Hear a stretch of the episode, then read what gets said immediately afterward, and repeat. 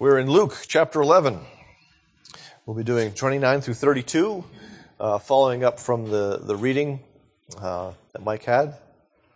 We'll just give them an opportunity to make their way out the door.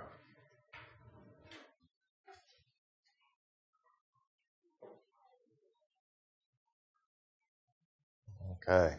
Eli's, Eli's not having a good day today, apparently. These things happen. So, uh, let's read from the scriptures. When the crowds were increasing, he, Jesus, began to say, This generation is an evil generation. It seeks for a sign, but no sign will be given to it except the sign of Jonah. For as Jonah became a sign to the people of Nineveh, so will the Son of, Son of Man be to this generation. The Queen of the South will rise up at the judgment with the men of this generation and condemn them. For she came from the ends of the earth to hear the wisdom of Solomon. And behold, something greater than Solomon is here. The men of Nineveh will rise up at the judgment with this generation and condemn it for they repented at the preaching of Jonah. And behold, something greater than Jonah is here. Let's pray. Father, I ask that you would help me to speak the truth uh, simply this morning. That you would be removing the veil from the eyes of those who don't believe so that they might see the light of the gospel as Christ is proclaimed as the Lord. For you who said, let the light shine out of darkness can shine in our hearts that we might see the light of the knowledge of the glory of God in the face of Jesus Christ. Amen. Um, after I became a Christian in college, I spent time hanging out with Campus Crusade for a couple of years.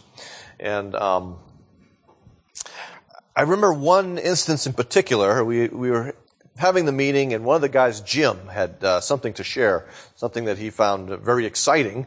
Jim lived in Warren Towers, which at that point was the largest dormitory in America. Far too many people in that dormitory. You, shouldn't get that many people who are 18 to 22 in one place. It just bad things happen.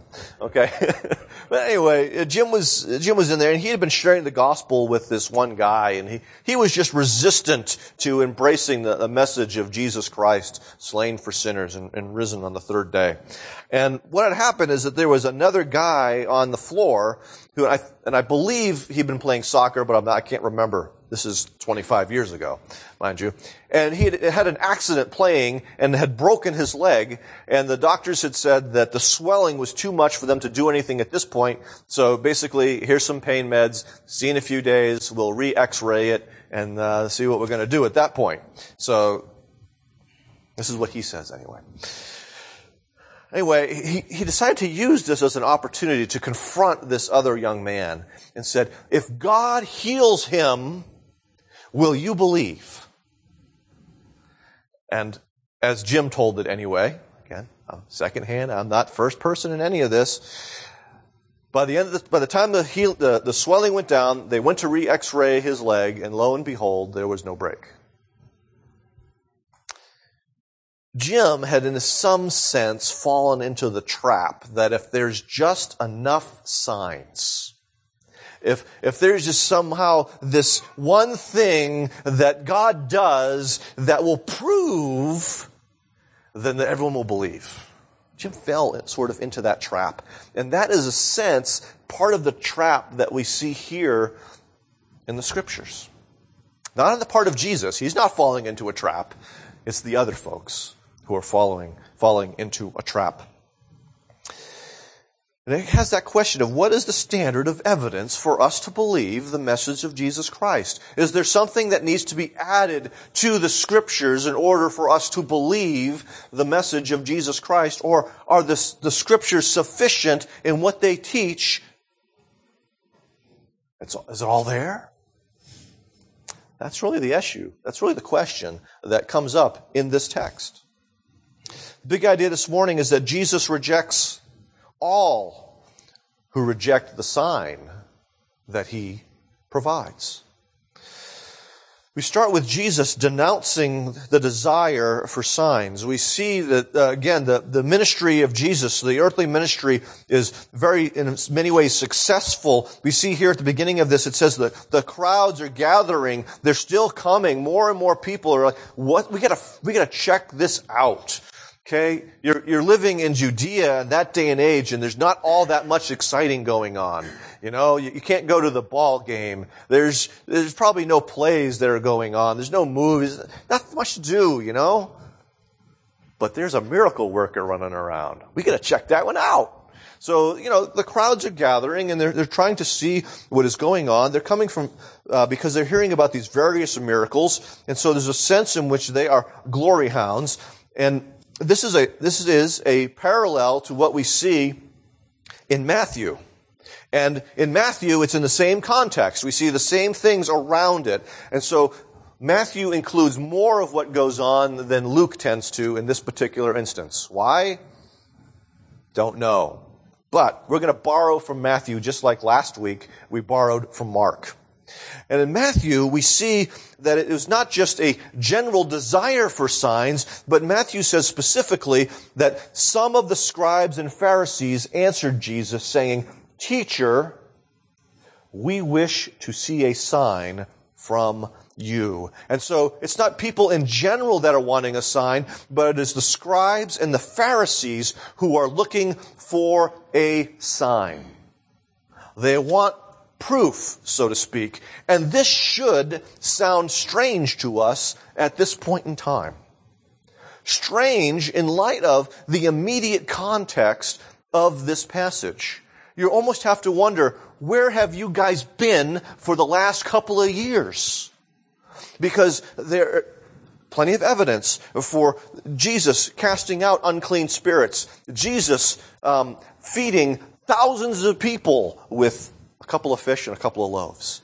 Jesus healing people who are crippled. Jesus doing all of these miracles.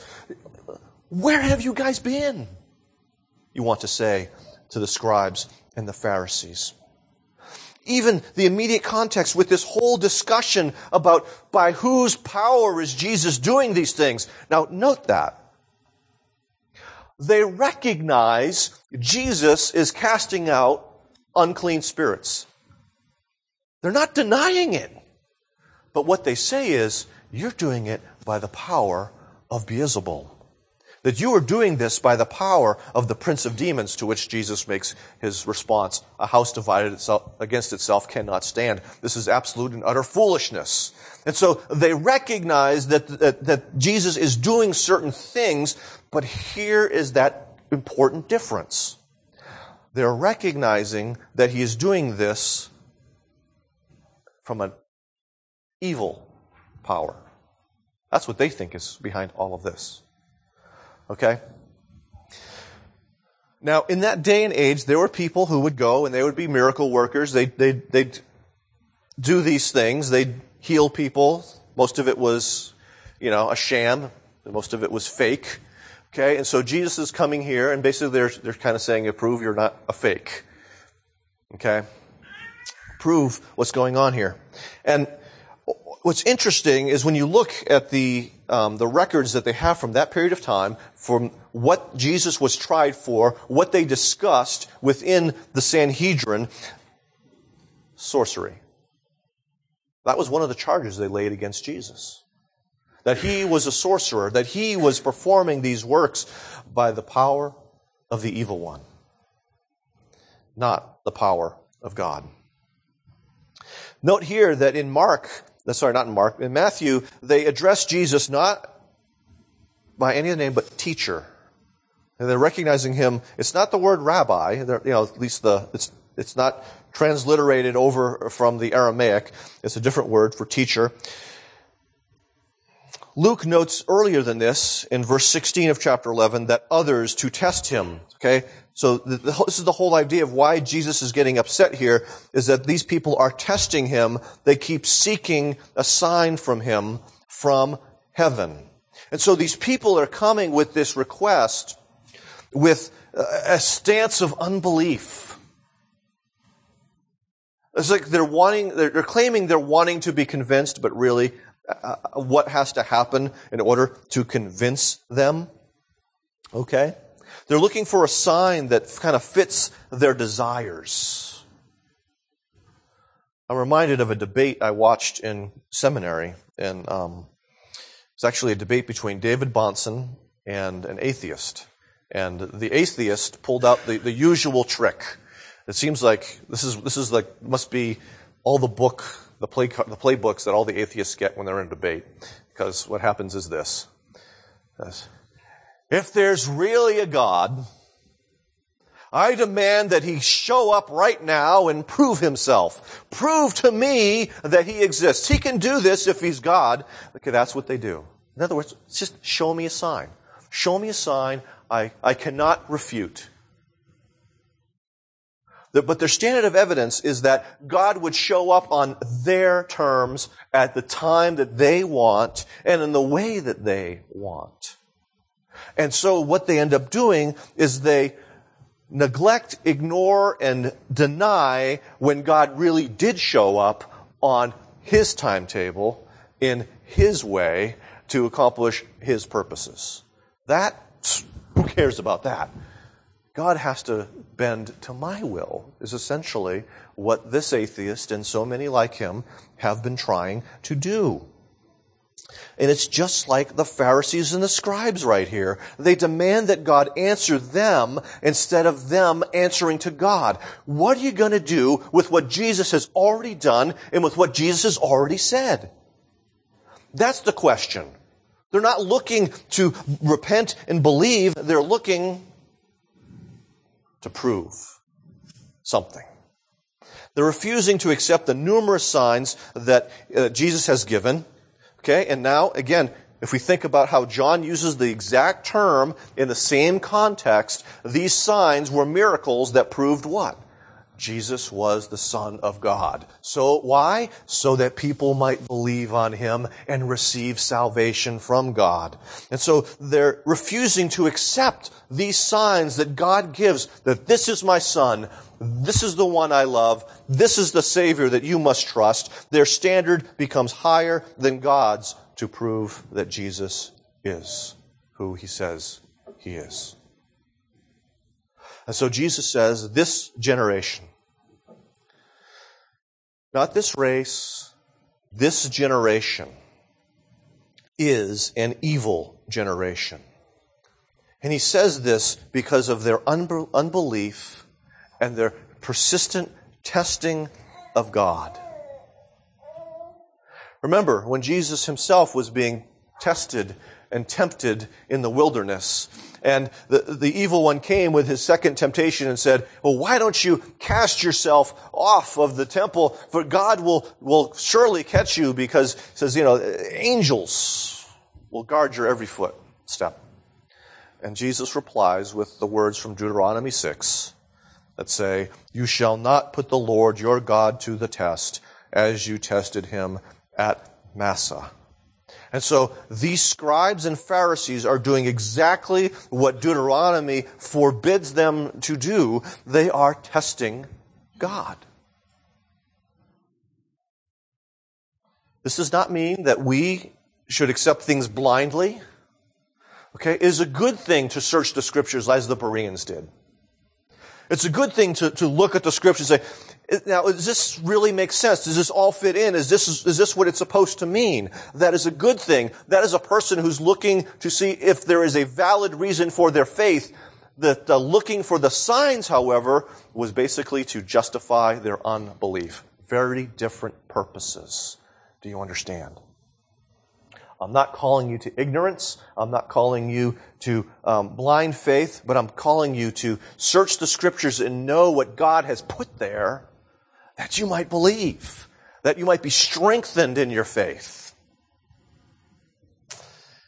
Not to continue to use these signs as an excuse not to believe like these people did.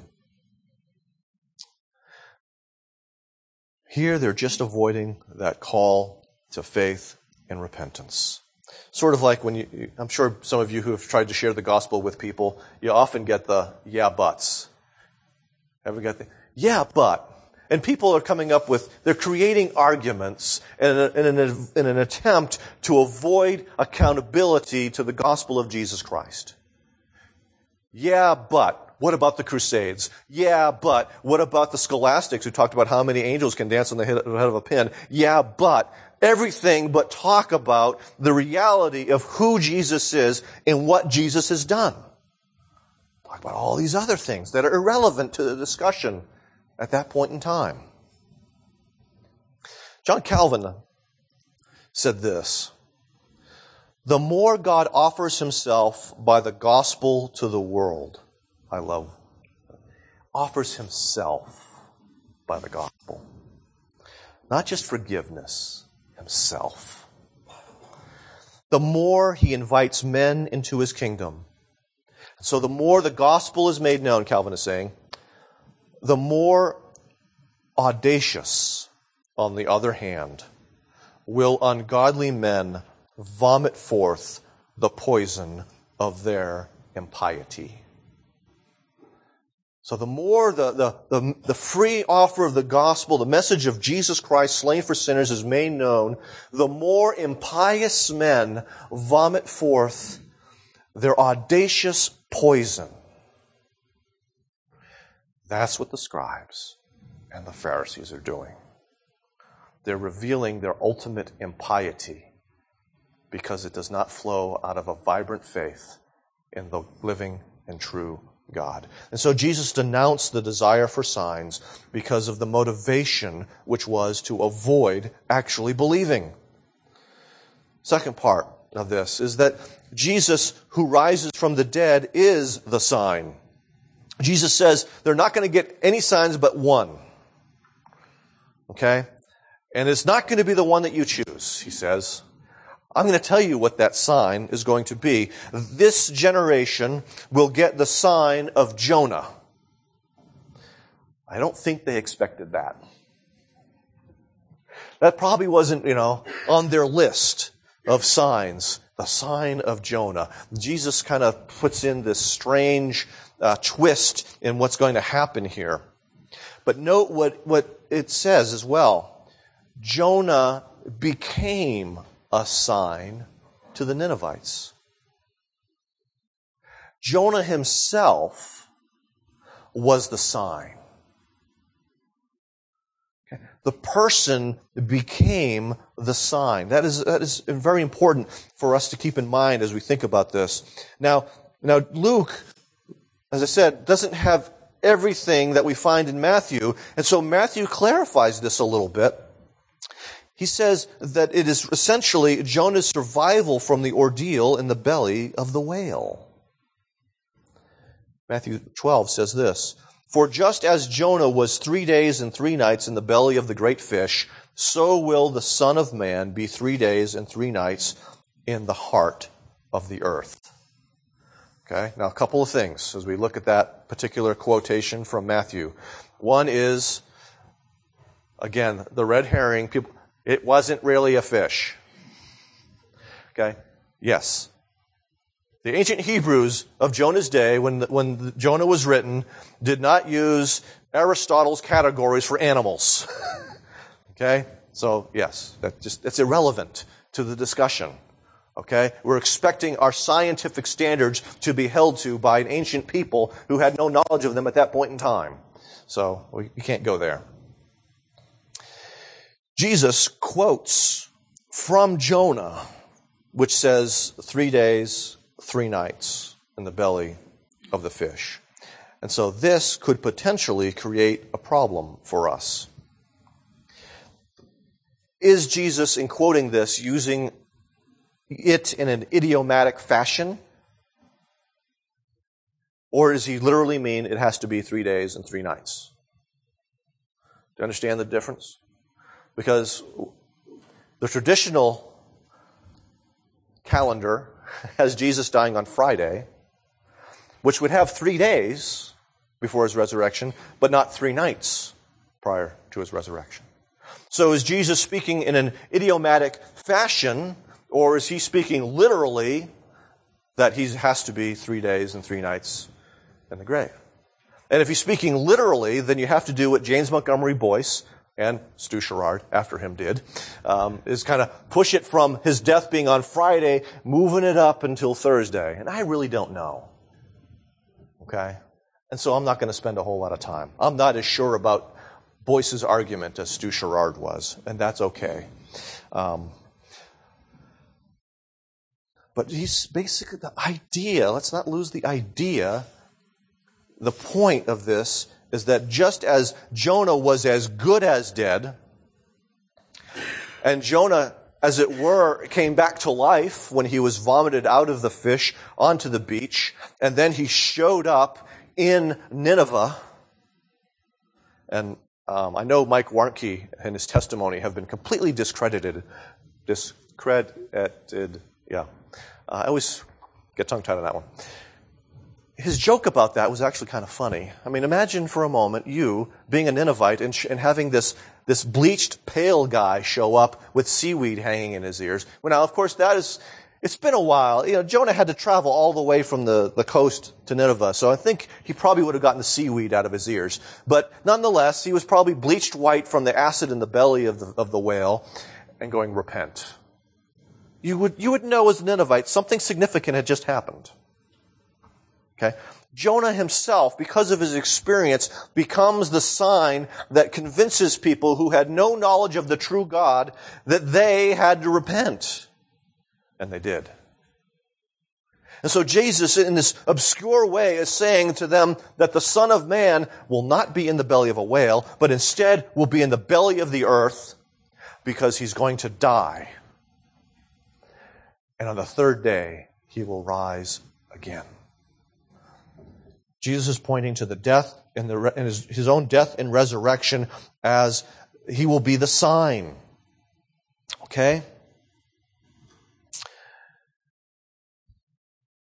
It's not a strict manifestation of his power, but, but because first comes the suffering that takes place.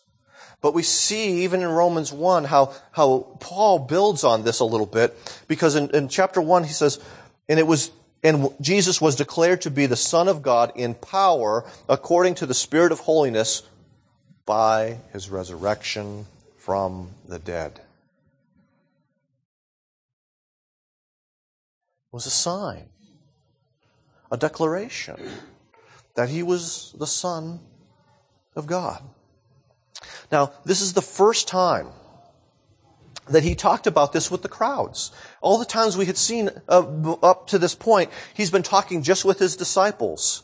He's been telling them, you know, they're, they're, he's trying to, to kind of dampen the, the excitement about he, the fact that he's the Messiah with the reality that first he must suffer as the Messiah before he enters into his glory as the Messiah. This is the first time he tells the crowds, and particularly those who are hostile to him, I'm going to die. But I'm coming back again. I'm going to come to life again in three days.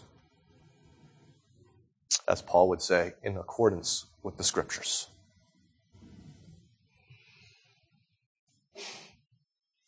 Here's the hard part of that. Jesus isn't expecting this to bring these people, this generation, to repentance. And in fact, we find that most of Israel did not repent.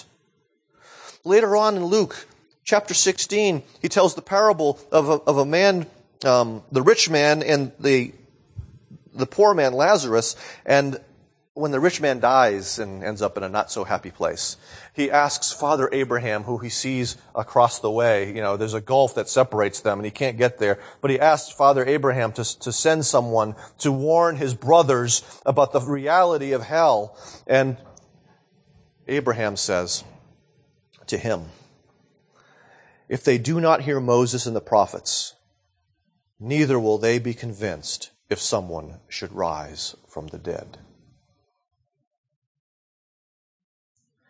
That's the whole problem with the scribes and the Pharisees is that they weren't listening to what the scriptures said about the Son of Man.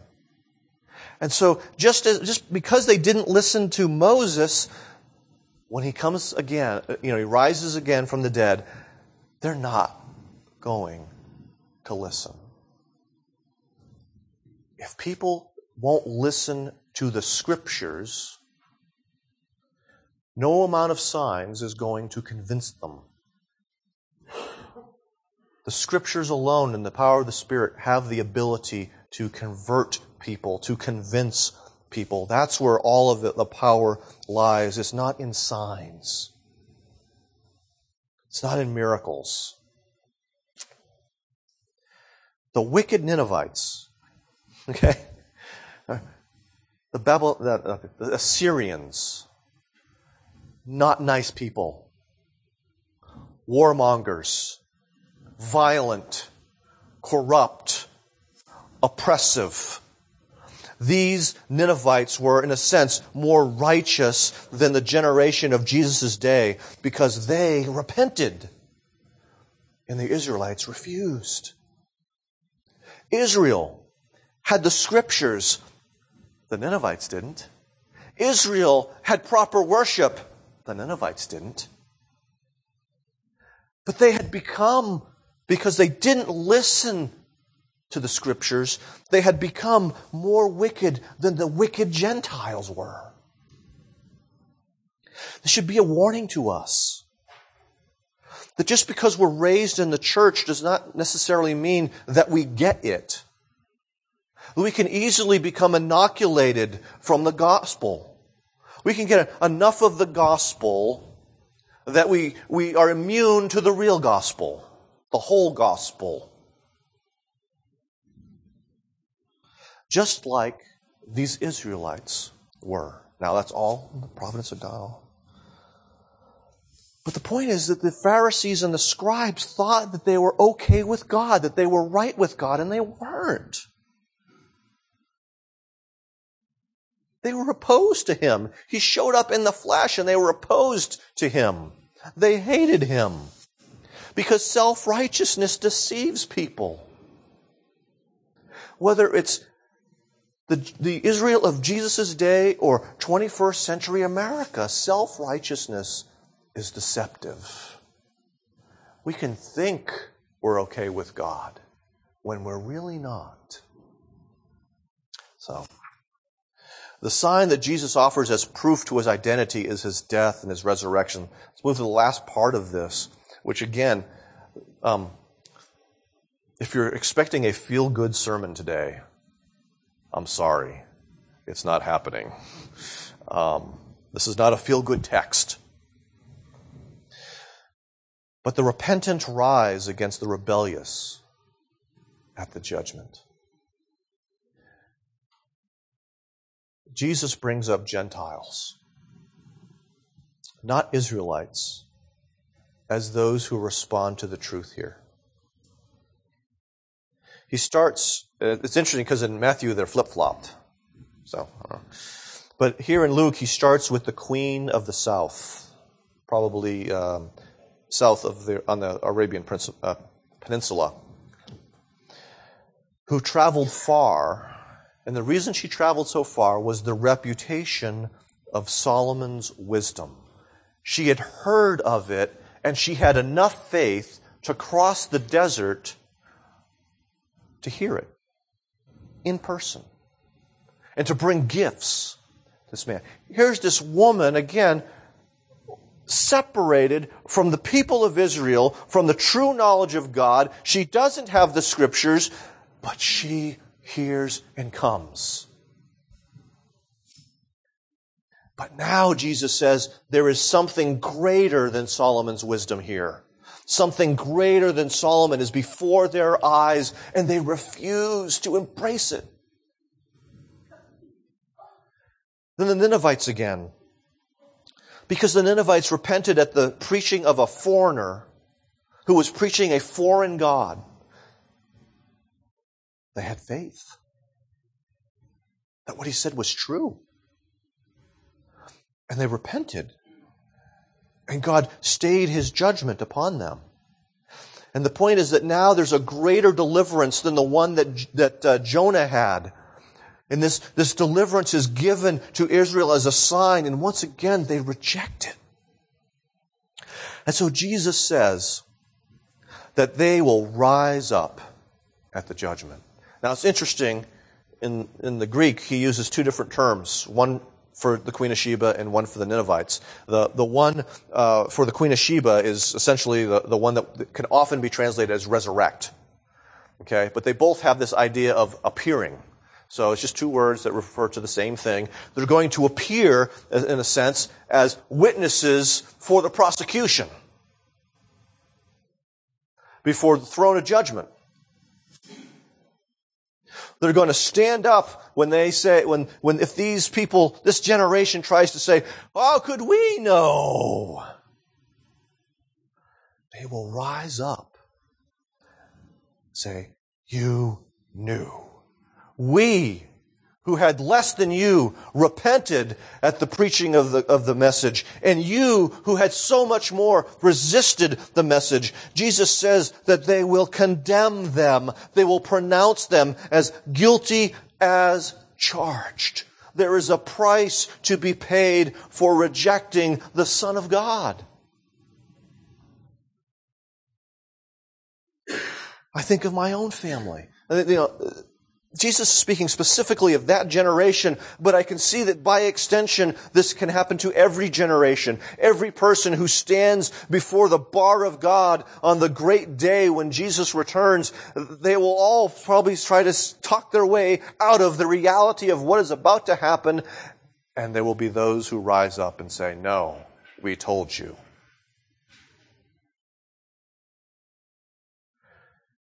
Hopefully, well, I don't want to say hopefully in one sense, hopefully, all of us will stand up. Because that means we have been making the message of Jesus Christ known. You cannot control whether or not someone believes that message. But if you do not stand up as a witness for the prosecution, it probably indicates you haven't told anybody.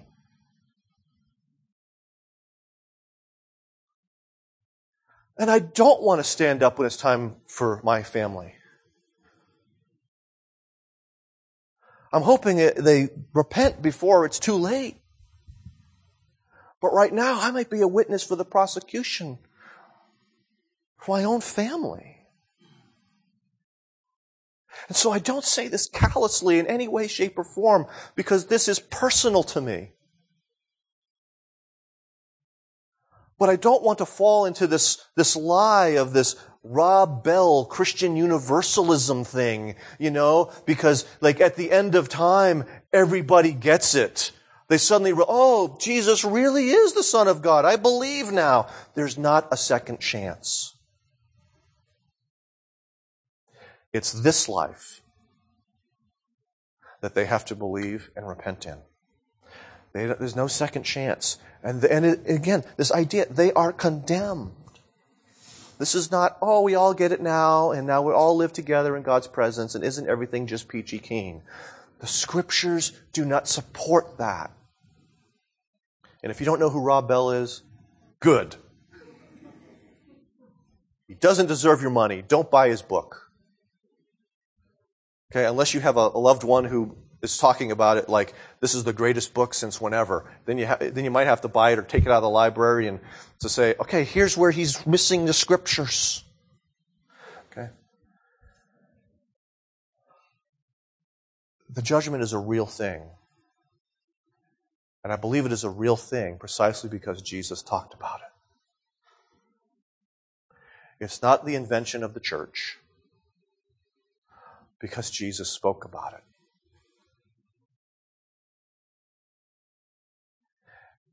And the people who are condemned and guilty are those who have trampled upon the dying and, ra- and raising again Savior. Not a philosophical principle. They've rejected a person. They've rejected a king, a savior, a lord, a master, a redeemer, an advocate. It's no small thing what they have done. And it's no small thing what will happen to them. So, people are looking for excuses for their unbelief, and sometimes they point to signs. If I only had the right sign. They ignore those that God has provided and they demand these tailor made signs. Jesus, the Savior, actually denounces their unbelief, their stubborn unbelief. The ultimate sign that he is the Son of Man, the Messiah, the Son of God, is that his death and resurrection three days later. The rebellious will be accused, justly accused. But the repentant who believed on the basis of less proof will be the ones accusing. Have you received the proof that God's provided? Are you still holding out for something else? This is a high stakes game. Let us heed the one who has the words of life to repent, for the kingdom has come. Let's pray.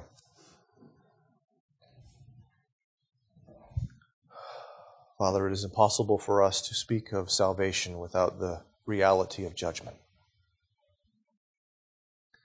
A reality that I know I wish wasn't there. And yet it is. And we must be clear.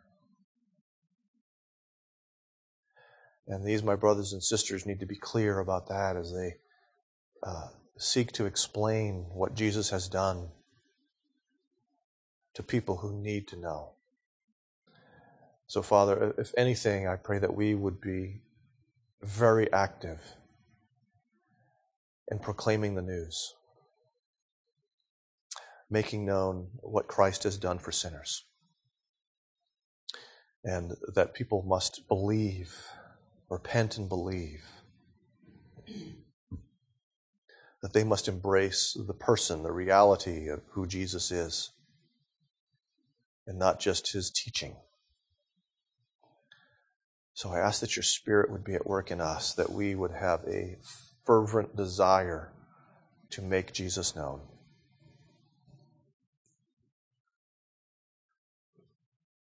And I ask this in his name. Amen.